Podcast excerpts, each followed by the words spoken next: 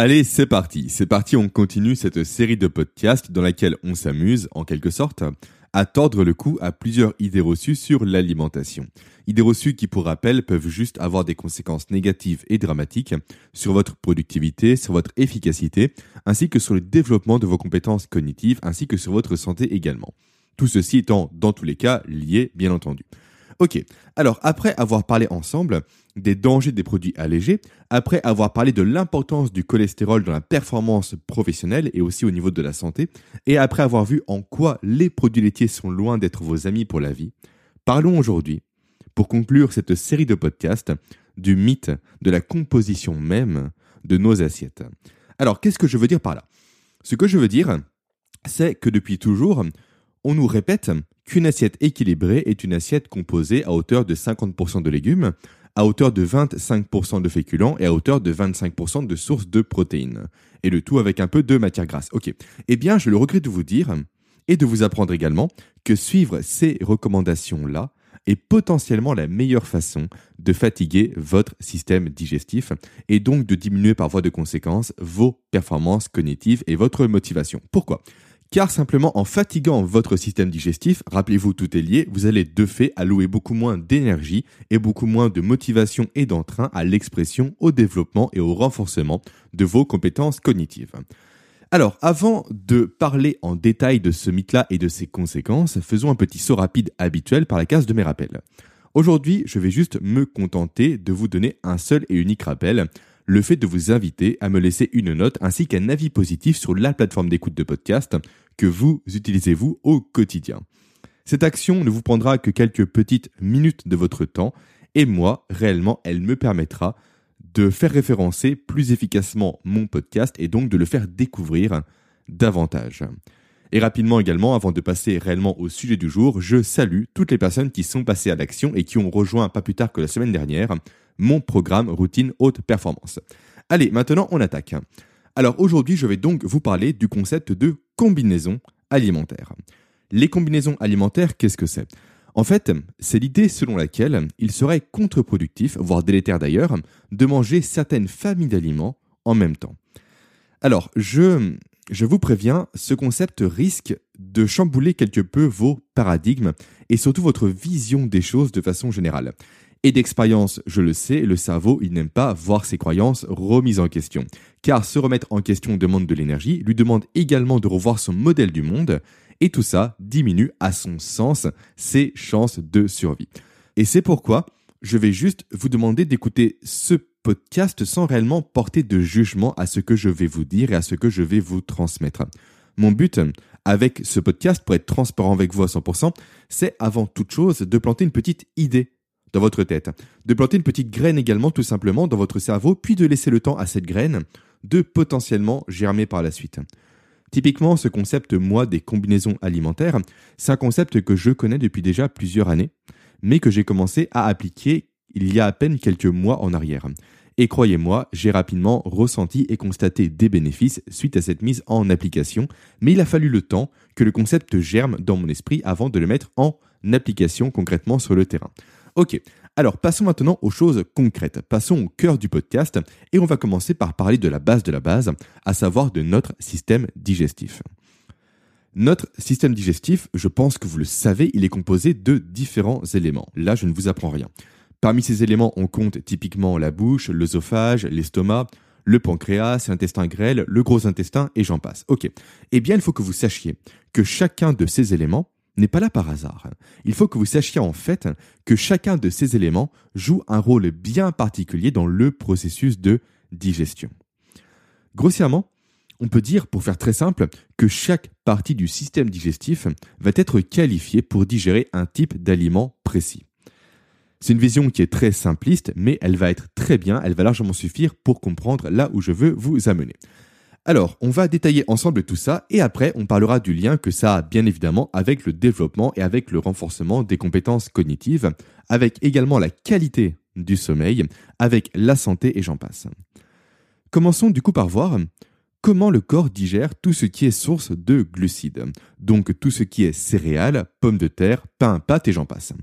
Alors, les glucides, et notamment celles riches en amidon comme les céréales et comme les pommes de terre, se digèrent essentiellement dans un milieu dit alcalin, donc dans un milieu avec un pH supérieur à 7. Et la digestion des glucides commence donc directement dans la bouche avec la mastication et avec l'intervention de la thialine, et elle se poursuit ensuite dans ce qu'on appelle le duodénum, autrement dit dans la partie supérieure de l'intestin grêle. Ok, ensuite passons aux protéines. Les protéines se retrouvent quant à elles non pas digérées dans un milieu dit alcalin, mais à l'inverse, elles sont digérées dans un milieu dit acide, cette fois-ci. Donc dans un milieu avec un pH qui est maintenant inférieur à 7 et non plus supérieur à 7. Et c'est pourquoi les protéines sont principalement digérées au niveau de notre estomac, grâce notamment à la production de pepsine. Ok, après nous avons quoi? Nous avons les lipides, les fameuses lipides qui elles sont relativement longues à être digérées par le corps humain, et leur digestion passe pour information notamment par l'action du pancréas. Ensuite on retrouve les fruits, les fruits qui sont des glucides, comme vous le savez je pense, mais des glucides qui sont très riches en sucre, ce qui fait des fruits des aliments qui sont très rapidement digérés, par tout notre tube digestif. Et enfin, pour conclure, on a la dernière grande famille d'aliments, à savoir les légumes. Et les légumes sont, quant à eux, très facilement digérés par le corps humain, et ils peuvent être digérés à la fois en milieu acide ainsi qu'en milieu dit alcalin.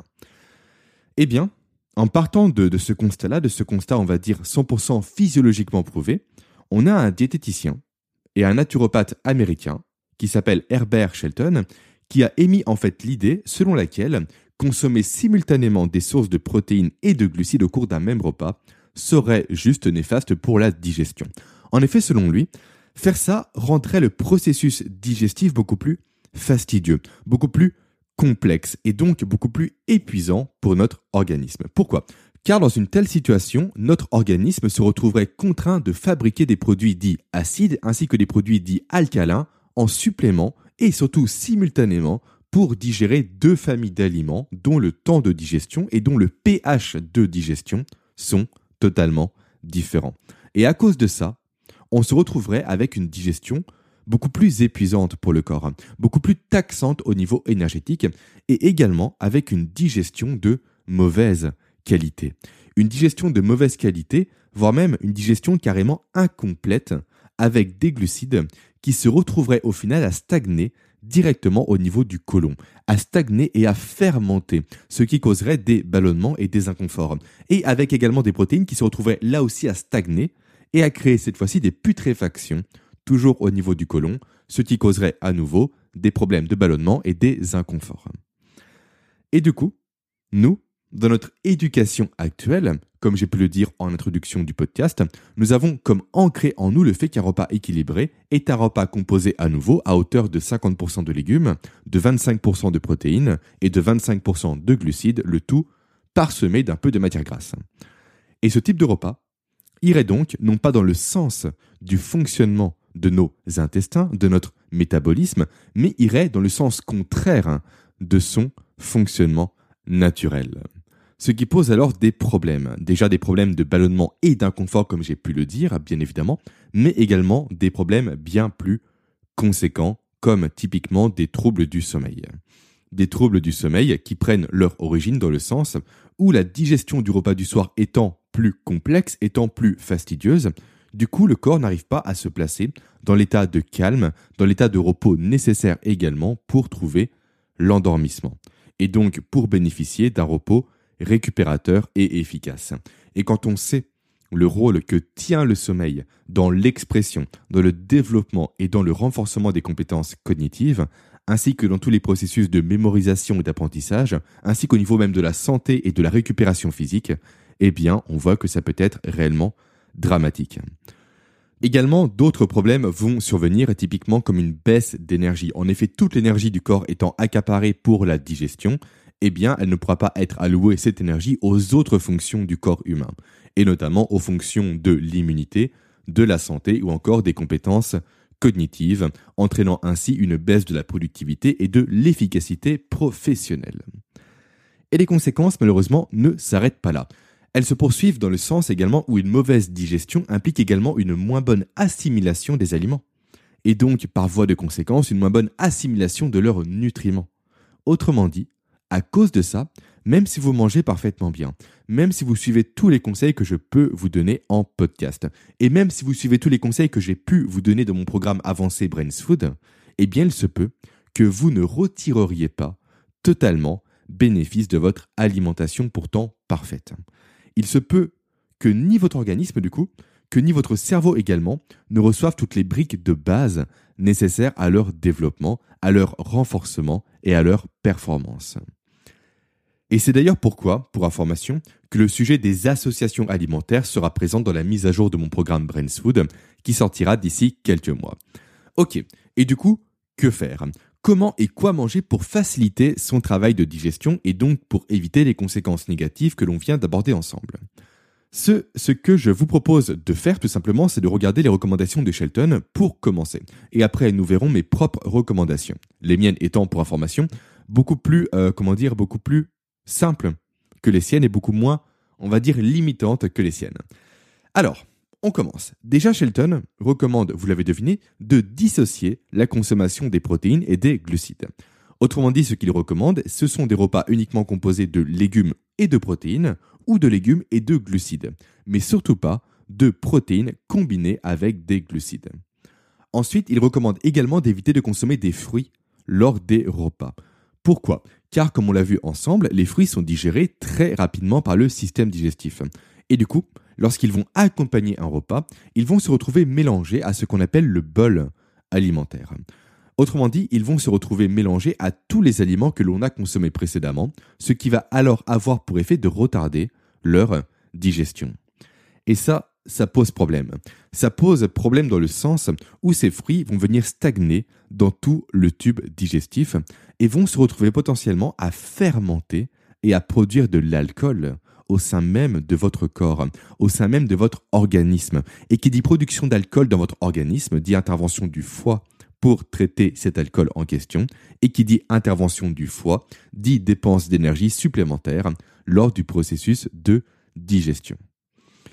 Ok, ensuite, Shelton recommande de limiter également sa consommation de matières grasses car celles-ci ralentissent le processus de digestion. Et enfin, pour terminer, il recommande d'éviter de consommer de l'eau au cours des repas car l'eau diluerait tout simplement les enzymes digestives, ce qui entraverait alors à nouveau le processus digestif. D'accord, passons maintenant à mes propres recommandations si vous décidez vous de vous prêter à l'exercice des combinaisons alimentaires. Mais juste avant ça, petit point rapide sur ce qui ne va pas, selon moi, dans les préconisations de Shelton. Déjà, premier élément, le fait que dans la nature, les aliments ne sont pas à 100% composés soit de glucides ou de protéines ou de lipides. Typiquement, un œuf est composé à la fois de lipides et de protéines.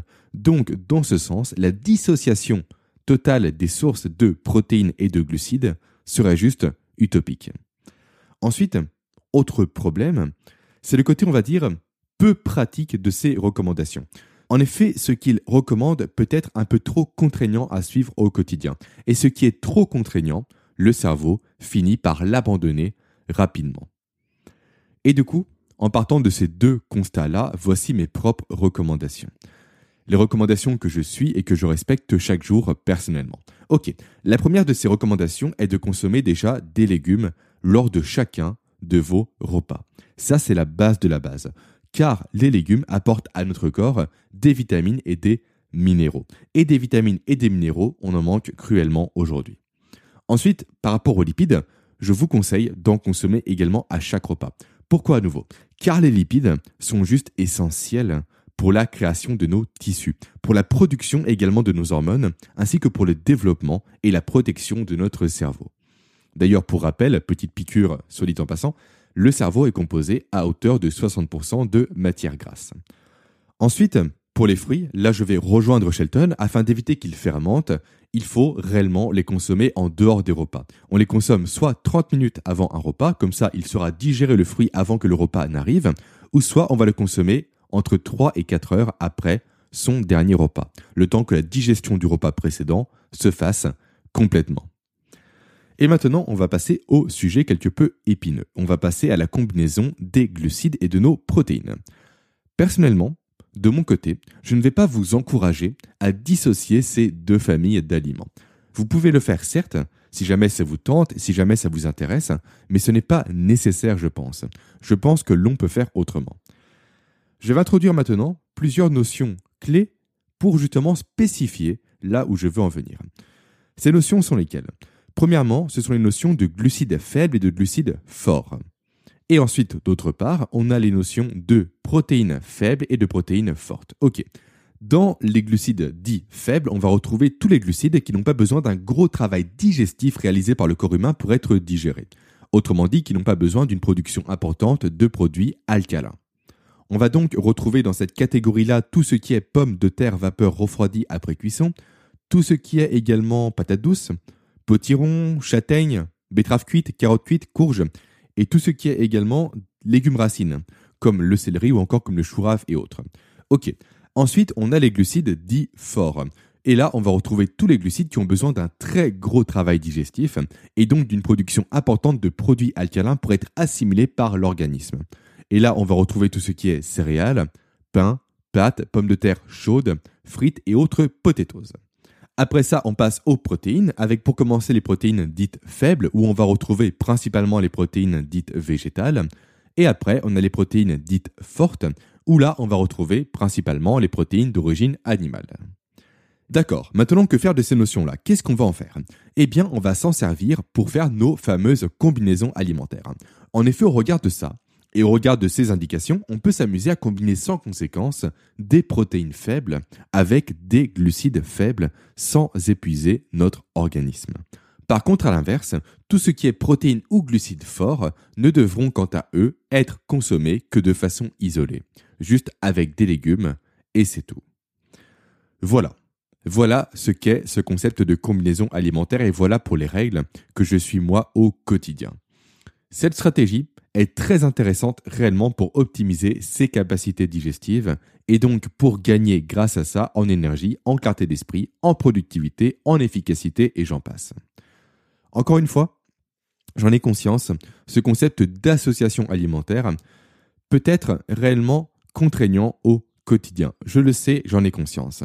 Mais à nouveau, je le répète, l'idée avec ce podcast est avant toute chose de faire germer potentiellement une petite graine dans votre cerveau. Un jour, vous repenserez potentiellement à ça, à ce concept d'association alimentaire, et peut-être que vous allez alors passer à l'action. Et à ce moment-là, je compte sur vous pour me partager vos ressentis et vos impressions. D'ailleurs, sachez pour information que je vous ai mis un lien vers un site en ressources sous ce podcast qui liste tout simplement les protéines et les glucides, forts comme faibles, si jamais ça peut vous aider à passer à l'action. Allez, pour terminer, à nouveau, si mon travail vous plaît, si mon travail vous a plu et s'il vous apporte de la valeur chaque semaine, alors pensez à me le faire savoir avec une petite note ainsi qu'un avis positif idéalement sur Apple Podcast. Maintenant, il ne me reste plus qu'à vous souhaiter une très belle journée ainsi qu'une belle semaine et à vous dire à lundi prochain pour une nouvelle thématique. Ciao